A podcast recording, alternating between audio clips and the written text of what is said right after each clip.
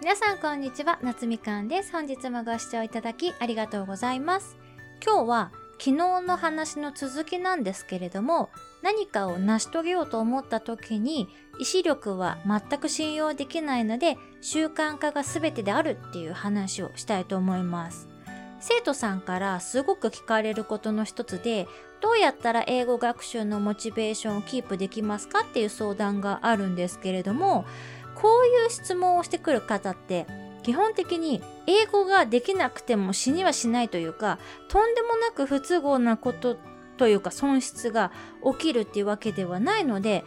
だからモチベーションをキープするっていうことに悩んでるわけですよね。でも私の場合は昨日もお話しした通り英語をやらないことで起こる負のインセンティブがめちゃくちゃ大きすぎるので死の子の言わずにもうやるしかないっていう感じなんですよ。モチベーションの維持とかもそんなこと自体考えたこともなくてしかももう英語を学び始めて25年以上がね経っておりますので完全に学習自体を習慣化できているんです。なので皆さんも私と同じぐらいというかもう歯磨きと同じレベルに学習を習慣化させることができればモチベーションで困ることっていうのはなくなるわけですよね。でそのモチベーションをやる気とか意志力を使って何かこう達成しようとするのではなくていかにして物事を習慣化するかっていうのをとても分かりやすく解説している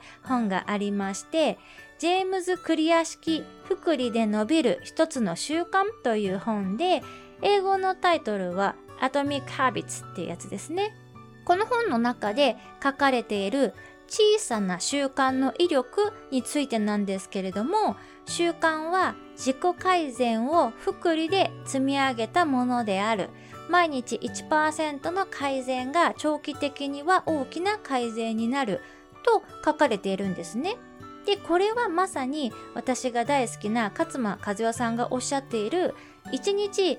0.2%だけ成長できれば365日後には2倍になっているっていうことと同じだと思うんですよ。毎日毎日めちゃくちゃたくさんの量をこなす必要はなくてたったの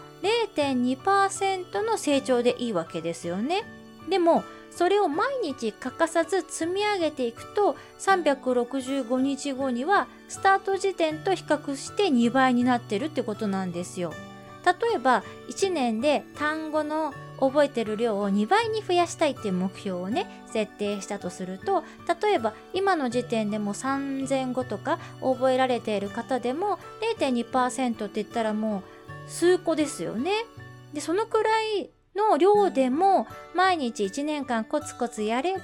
目標を達成できるっていうことです。だからその小さな積み重ねはどうやって習慣化するかっていうことが肝というか学習を継続していく上では重要になるわけですよね。その習慣化について解説、やり方を詳しく教えてくれているのが先ほど言ったジェームズ・クリアさんが書いた福利で伸びる一つの習慣という本ですね。あとよく言われているのは仲間がいると何事も継続しやすいっていうのがありますね。例えばミンチャレっていうサービスを使って英語学習とか、まあ、他のことでも全然いいんですけれどもチームというかグループで毎日学習を報告し合うっていう環境を作ると周りのみんなが毎日ちゃんと課題に取り組んでいるのに自分だけやってないっていうのはとても恥ずかしいわけですよね。その悔しいというか恥ずかしいなっていう感情が負のインセンティブになりますのでそういった毎日の学習を報告し合うグループに加入するっていうのもいいと思います。スポーツクラブでもマシンのトレーニングだけやっている方よりもスタジオプログラムに参加している方の方が継続率が高いらしいんですよ。それはスタジオプログラムだと毎回大体同じ人に会って徐々に顔見知りになって友達になっていくので自分がねサボるとバレちゃうわけですよ。なのでそれはやっぱ恥ずかしいなって思うのでちゃんと継続していこうという気持ちになるらしいです。やっぱり何事も好きっていう思いだけだとモチベーションとしては弱いのかなっていうのは私は感じています。私も英語が純粋に好きだっていう気持ちだけだったらここまで毎日ずっと学習はしてこれなかったですし仕事で英語を使えるようになるまでマスターするっていうのをねほぼ不可能だったんじゃないかなと思います。何か目標を達成したいと思っている方ジェームズ・クリアさんの本ぜひ読んでみてくださいね。それではまた次のエピソードでお会いしましょう。バイ。